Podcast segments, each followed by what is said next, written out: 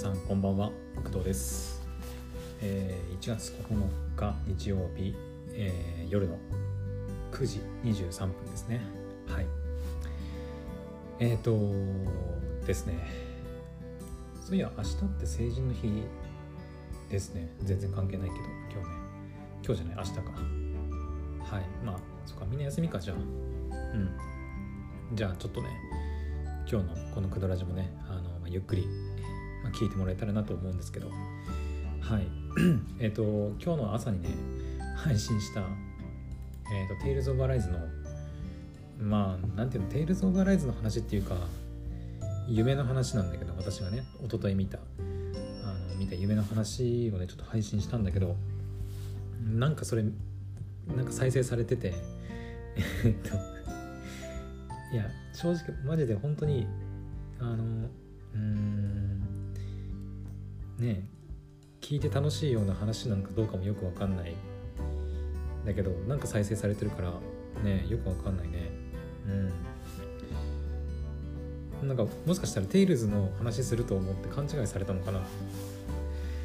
ちょっとわかんないんですけどなんか意外と再生されててちょっとびっくりしてるんですけど。はい。あの、テイルズ・オブ・アライズに関しては、今日もずっとやってて、で、今ちょうど50ちょい、50時間ぐらいプレイして、あとちょっとだと思うんだけどね、ただまだ、まだ、うん、結構謎は残ったりしてて、まだストーリーもまだ終わってないので、もうしばらくかかるかな。はい。うん、まあ、明日、明後日くらいで終われそうな気もしなくもないんだけど、うん、結構サブクエとかもね、結構やり込んだり、してるので、まあ、その辺も加味するともうちょっとかかるかもしれませんはい、まあ、何度も言うんですけど、えー、とクリアした際にはちゃんと,、えー、とまあ感想ネタバレなしで、まあ、どうだったかとかねちょっとお話ししようかなと思ってますので、まあ、その時にあのぜひ聞いてくれたらなというふうに思います。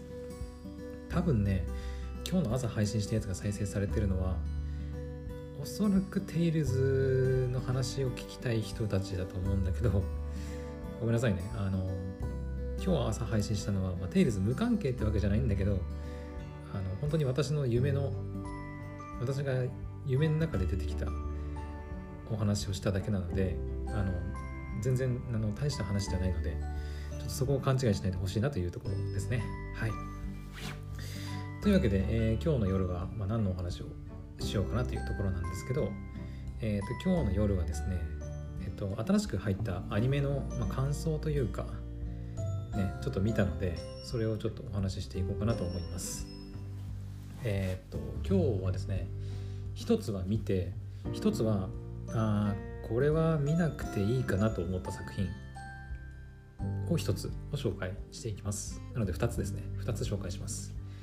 えっ、とじゃあまずねこれはちょっと、まあ、私は見なくていいかなと思った作品が一つあったのでちょっと紹介しますねそれが何かっていうと,、えーと「ドールズフロントライン」というアニメ作品になります。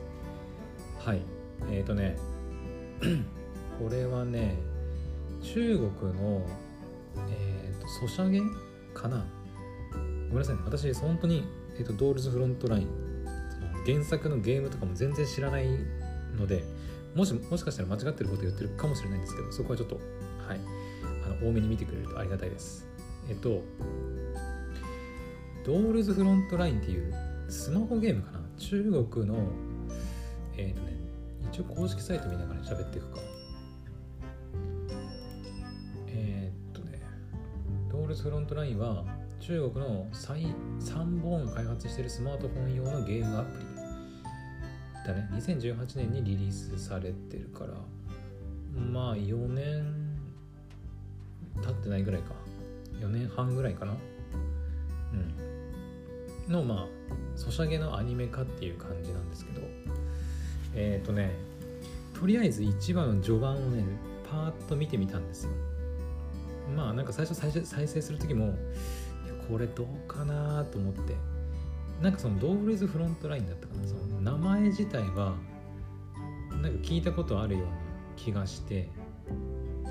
でキャラクターもなんかちらほらなんかネット上のそのなんていうの？えっ、と絵師さんがイラストレーターとか絵描く人たちが女の子たちの、ね、イラストを描いて投稿してるのを見たことがあるくらいであのキャラの名前とそのイラストが全然一致してなかったりそもそもどういう作品アニメっていうのが全然分かってなかったんでちょっとかなり疑問疑問っていうか視聴しようかどうかもねちょっと疑問だったんだけどとりあえず1話まあ見ようと思って第1話流してたんですけどえっ、ー、とねどう言えばいいかな。まず簡単に結論だけ言うとあの私は見なくて私は私個人的に私は視聴しないかなという感じですね。はい。えーと、まず一つその大きな理由としてはさっきも言ったように私原作のその、えーと、スマホゲームの方を全く知らないんですね。はい。一切プレイしたことないです。えーとアプリを入れたこともないです。でキャラのことを調べたこともない。でどんなゲームかも知らないのであのいいかなというところがまず一つ。でもう一つがで軽く設定とか見ればわかるかなと思ったんですよ。そのねイントロダクションとかさストーリーの部分とか見ればなんかわかるかなと思って軽く見たんですね。で、まあ、イントロダクション見るとまあものすごい人気の、まあ、アプリゲームなんだと、えー、全世界で1800万以上ダウンロードされてる、まあ、すごい人気のゲームだっていうのが分かりました。はい。なるほどと。でって感じですよね。でじゃあストーリーは？とかって行くんですけど、えーとね、まず第1話のストーリーのところに行くと,、えーとまあ、その第3次世界大戦っていうワードが出てきたり戦術人形で大手軍需企業鉄血構造が出たり民間軍事会社 G&K 通称グリフィンとか。で M4A1 っていう戦術人形 AR 招待とかってねっていうね感じでいろいろ説明されるんだけど何のこっちゃっていう感じなんですよね私からすると。あの私おそらくこのドールズフロントラインってそのなんだ重火器重火器重重機のその擬人化。女の子にまあ擬人化するっていう作品だと思ってるとかなんか調べた時に出てきたんだけど、うん、で見てキャラクターとかも見るとその M4A1 とか M16A1 とか STAR15 とかって出てくるんだけど 私ミリオタでもないのであの正直全然わからん。本当に。はあみたいな。何のこっちゃ何を言ってるんだっていう感じで。うん。あの全くよくわからないです。キャラの名前とそのいるキャラクターが一致しないのもあるしで加えてなんか専門用語やらそのなんかねよくわからないワードが多すぎてついていけない。無理。うん。で1話もねパッと見てみたんだけどなんかいきなりそのワードの説明とかがずらーって出てくるんだけどは？みたいな。感じでちょっとねあのこれは多分そのスマホの原作のアプリゲームをプレイしてる人が多分楽しめるアニメ作品だと思います。本当に。あのまなんていうのかな。アニメから入ってゲームに行くっていうタイプじゃなくてアプリで楽しんでくれたユーザーにさらに楽しんでもらうためのニメコンテンツっていう形かな。うん。おそらくどちらかというとね私のあの所感というか感じたことですけど、うん、おそらくそんな感じだと思います。少なくとも全くそのドールズフロントラインのことを全く知らない私がアニメだけパッて見たあの感想としてはさっき言ったようにちょっとついていけねえなっていう感じですね。うんよくわからない。ワードも多すぎるしキャラの名前とあれがそのイラストがね一致しなくてちょっと楽しむのは無理かなという感じですね。はい。なので私はちょっと今回ちょっとドールズフロントラインに関してはちょっと見送りっていう形でいきたいと思います。もしかしたらねこれ聞いてる方でドールズフロントラインめっちゃ好きな方とかねいやアニメめっちゃ面白いからとかっていう方もいると思うんですけど、まあ、それはそれという感じですね。うん。私あくまで私個人的にあのなんかパッと見た感じはいやちょっと今回はいいかなという、うん、感じです。はい。あくまでも、ね、私はねそのアニメは好きなんだけどその自分で面白くないと面白くないというか楽しめないなとかつまんないなと思った作品をいやいや見るタイプ見たりはしないようにはしてるのではい。あの本当にいいかなと思った作品はどんどん切っていきます。はい。なので、まあ、今回ドールズフロントラインはちょっと見送りという形になりました。はい。もしねあのいやドールズフロントラインいや面白いからっておすすめのポイントとかあの教えてくれる方がいたらぜひね教えていただきたいなと思うんですけど一応言っておくとスマホのゲームもやる気はないです。はい。ソシャゲはね別に正直やる気がないので全然。うん。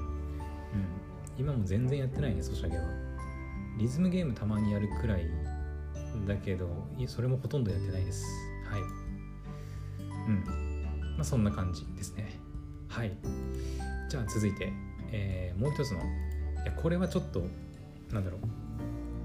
これは見送りじゃなくて今日見たと全部見た感想ね。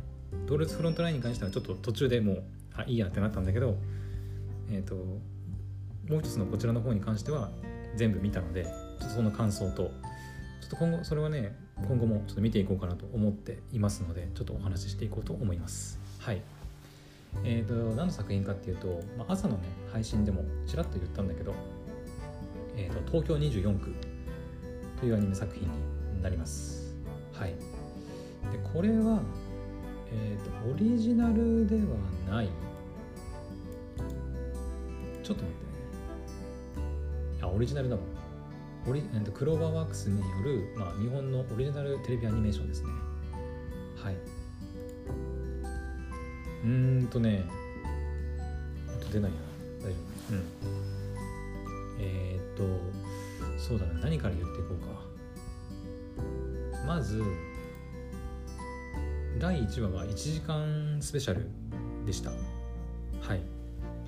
えー、っと第1話がね48分だったかな。うん。で見ましてあ YouTube でもなんか公開されてるのかな。公式サイト見たんですけど。は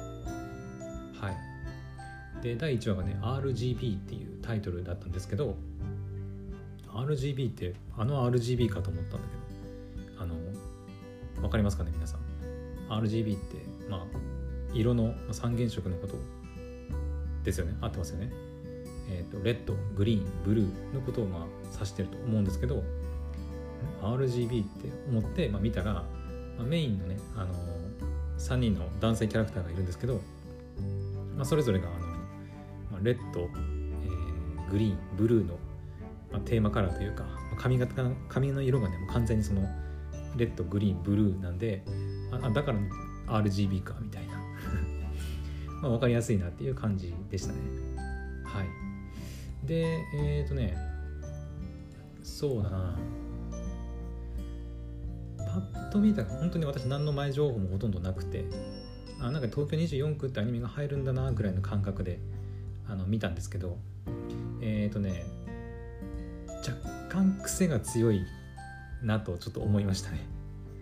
うんなんか普通のこれまでのなんか見てきたアニメとちょっとまたなんか毛色の毛色というかなんだろうね、まあ、設定とかはそんなになんか珍しいものでもないとは思うんだけどなんか見せ方というか演出の仕方がちょっと癖が強い感じがするね。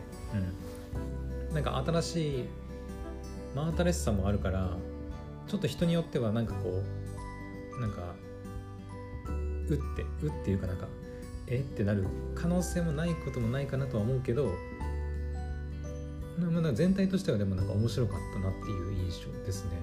はい。であとはえー、っとねそうあのね見ててちょっと思、まあ、第1話だけでだけだけなんだけなんだけど第1話見た感想見ててちょっとサイコパス要素あるなと思ったんですね。えっ、となんていうのかな、まあ、ネタバレにならないように、まあ、ネタバレっていうか、まあ、第1話だからねネタバレも何もないんだけどえっ、とえっ、とねハザードキャストだったかな確か。っていう名前のなんかそのエリアごとにその犯罪とか事件が起きるみたいな犯罪予想みたいなやつが出るんですよ。このエリアで、えー、75%みたいな感じでこう表示されて75%の確率で今このエリアで事件事故が発生する確率可能性ありますみたいな、まあ、ハザードキャストって確か言ってたんだけどそういうのがこう表示される、まあ、世界観らしいんだけどなんかそれってこうサイコパスにちょっと似てるとこありますよね。サイコパスってあのあのドミネーターのサイあのサイコパスよくわからない人はあのサイコパスって調べてほしいんですけどサイコパスっていう、まあ、作品があるんですよ。アニメ作品。私好きなんですけどあって、えっと、サイコパスではその犯罪を未然に防ぐために人間の犯罪係数っていうのをまあサイコパス度ととか言ったりしますけどその犯罪係数っていうのを計測してその犯罪係数が一定値を超えたらあのその人が犯罪を犯す前であろうと後であろうととりあえずあの逮捕して捕らえるっていう、まあ、世界観がサイコパスですよね。うん、でそれと似たような、まあ、そのものが東京24区にもあってそのハザードキャストっていうねその犯罪が起きそうなエリアをこうカメラかなんかで捉えるのかなでなんかこう割り出してで東京24区の中ではその予測はできるけど犯罪が起きる前にそのサイコパスみたいに未然に犯罪係数が高い人間をこう捉えたりってことはまあできないみたいなあの話もねちょろっと出てきてましたね。はい。あーなんかハザードキャストのなんか数値高いなみたいなことは分かるんだけどだからといってその一体のその犯罪係数高い人間をこうバシバシって撃ち殺していくようなことはこのアニメではないです。はい。ただえっ、ー、とねまあ、さっき言ったようなその犯罪予測っていうのかな。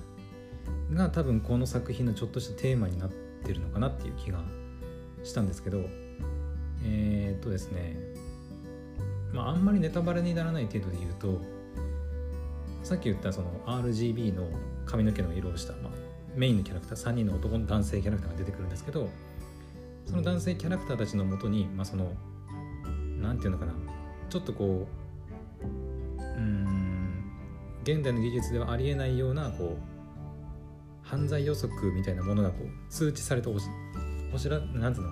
知らされるんですね3人に。でその犯罪予測犯罪予測っていうかななんか未来予知みたいな感じで、まあ、3人に知らされるんですけどでそれをもとにその犯罪が実際に、えーと、と起きないように発生しないように、まあ、現実にならないようにか現実にならないようにその3人が協力してあのそれを未然に防ぐっていう作品なのかなと、うん、第1話を見た感じは感想としてはそんな感じですかね。はい。えー、で3人の主要キャラクターに関してはレッドの髪型の髪色の男の子がまあハッカー的なあのデジタルツールとかを駆使してなんかいろいろサポートしてくれるやつ。でグリーンの髪髪の男の子はえっ、ー、と頭が良くてなんかなんて言えばいいんだろう。どういう立ち位置なんだろう。頭が良くてなんか切れ者っていうのかな。人の洞察力とかを見抜く力がありそうなタイプの男の子。でえっ、とまあ一番のメインキャラクターなのかな。主人公かな。ブルーが主人公なんですけどえっ、とはえっ、とね完全なるあのスポーツマンタイプっていうのかな。とにかく体をバシバシ動かしてあの行くタイプ。まあ主人公っぽいっちゃっぽいんだけどねあの一番の肉体派というか、うん。まあ、そんなキャキャラクター3人で織りなすアニメーションっていう感じでしたね。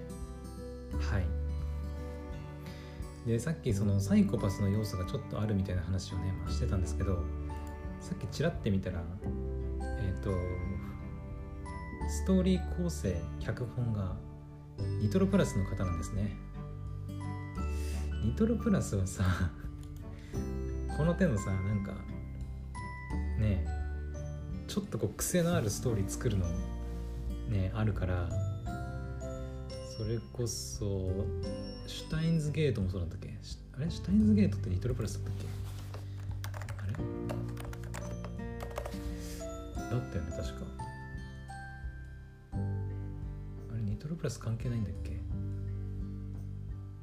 あ開発元か。そうだ明治とかね開発元がまあそう。下着とかあとニトロプラスで言うとロブチさんとかもやっぱニトロプラスのね人だったりとか確かしますけどこのニトロプラスっていう文字が入るだけでなんかなんかこうなんかあるんじゃねえかって思ってしまうんですけど私はね。うん。なんか何々さんかっこニトロプラスって書かれるとニトロプラス？ん？みたいな。ね。ちょっとストーリーにこう勘繰りを入れてしまう感じがするんですけど。はい。でもねやっぱさっきも言ったようにその犯罪の予測とかハザードキャストみたいな、ね、要素がまあ若干そのサイコパスに近い部分もあってあなんか面白いなっていう感じですね。サイコパスほどそのグロさはそんなにないですね。まあそのなんだろう人が殺され殺されるまで言ってるのかな、その人が事故で死んだ時とかにちょっと血がこうプシャって出たりとかするけどあのサイコパスほど派手なその死の演出というか殺人の演出みたいなものはまあなかったですね。第1話の時点では。はい。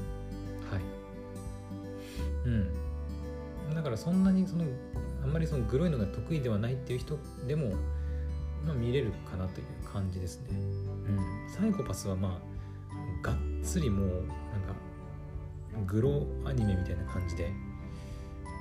確かさ3期？3期か。サイコパスの3期はちょっとそのグロさがなくなってちょっとなんかインパクトがなんか少なくていまいちなんか微妙だった感想でもあるんですけど、うん、サイコパスの本当の1期2期とかはあのね人間がこうプワーって風船みたいに膨らんでパーンって弾けるみたいなシーンとかさ。結構グロいシーンとかも結構ねたくさんあったんだけどまあ今回のその東京24区に関してはそこまでグロい要素はうんまあ、なかったかなという感じですね。はい。音楽もねオープニングだけかなとりあえず。エンディングはまだだったと思うんだけどオープニングも結構かっこよかったですね。うん。えー、サバイブ・セイル・ザ・プロフェット。パペーパースカイっていう曲かな。あエンディングは出たか。エンディングはあれか。そのさっき言った3人のキャラクターが歌う。まあキャラソンキャラソンって言わないか、うん、エンディングテーマ。ですね。ああ。あれ？RGB で2552552555ってなんだっけ？黒？あれ？黒だっけ？あれ？だよ全部混ぜたら黒になるから。黒っていう意味か。あれ？ちょっと待って。ちょっと待って。合ってるかな？RGB あ CMYK とかもあるね。あったね。RGB っていうウェブカラーなんだよね。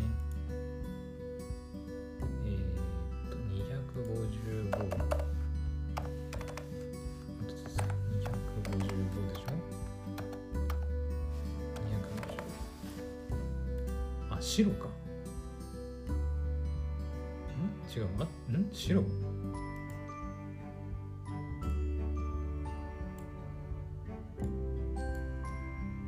？16進数で FFF あれ？ちょっと待待って分かんなくなってきた。あれ？ちょっと待って RGB で255 255えー、から255、255、255は？えー、っと何色？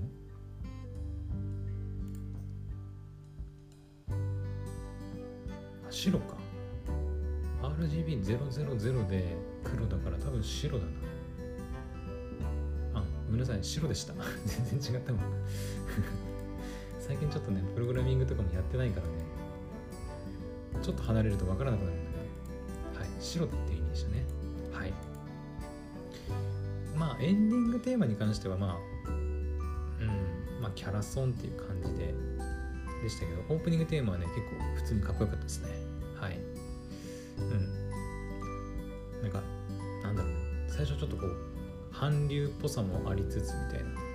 感じ。あれ？ちょっと韓流のあれかなみたいな感じもしましたけど。今パッて見たらまあネイティブな英語を操るバイリンガルのボーカリストヨシュの圧倒的な歌唱力とカリスマ性を筆頭にみたいな感じで書いてあるんでまあ日本人の方なのかな？うん。初めて見るアーティストさんですけどはい。結構曲良かったんで皆さんもよもしよかったら聴いてみてください。はい、まあ、そんな感じかな。うん。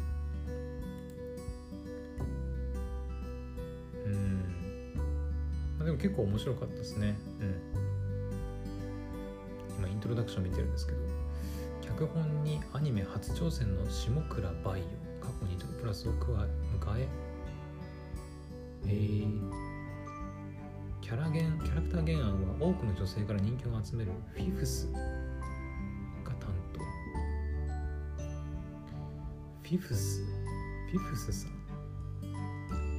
女性に人気のだからどっちかっていうとだからあれなのかな女性向けのあれなのかな作品なのかな。フィフス。プリンス・オブ・ストライドとかあったねアニメね。ごめんなさいちょっと私はあんまりフィフスフィフスさんで合ってるかな読み方。うんあんまり知らないんですけどなんか女性から人気のイラストレーターさんかな。はいみたいです。うんうんうん。いやでもね本当にあの第1話見た感じはねすごい面白いなっていう感じで。はい。ちょっと今後もね見続けていきたいなと思いましたね。はい。というわけでえー、っと今回の配信は、えー、まず1つ目ドールズフロントラインはちょっと今回は見送り。になりましたというお話と,、えーと、テレビアニメの「東京24区は」えーと、結構面白かったんでちょっと今後も見続けていこうかなというお話でした。はいまあ、もしねあの興味がある方は実際に自分で見た方が早いかなとは思いますけどあの今回の配信聞いてねなんかこうなんか少しでもなんかあ見てみようかなとか面白そうって思ってくれた方がまあいたらいいかなと思いますね。まあ、そのドールズフロントラインに関してはちょっと私は見送りという形にはなりましたけどなりましたけど、うん、あのご自身で実際に見てみてあ面白いなと思えば見ればいいと思いますしちょっと私みたいについていけねえなって思ったらまあ他のアニメを見ればいいんじゃないかなと、はい、思います。はい。それでは、えー、今回の配信は以上となります。また明日の配信でお会いしましょう。おやすみなさい。バイバイ。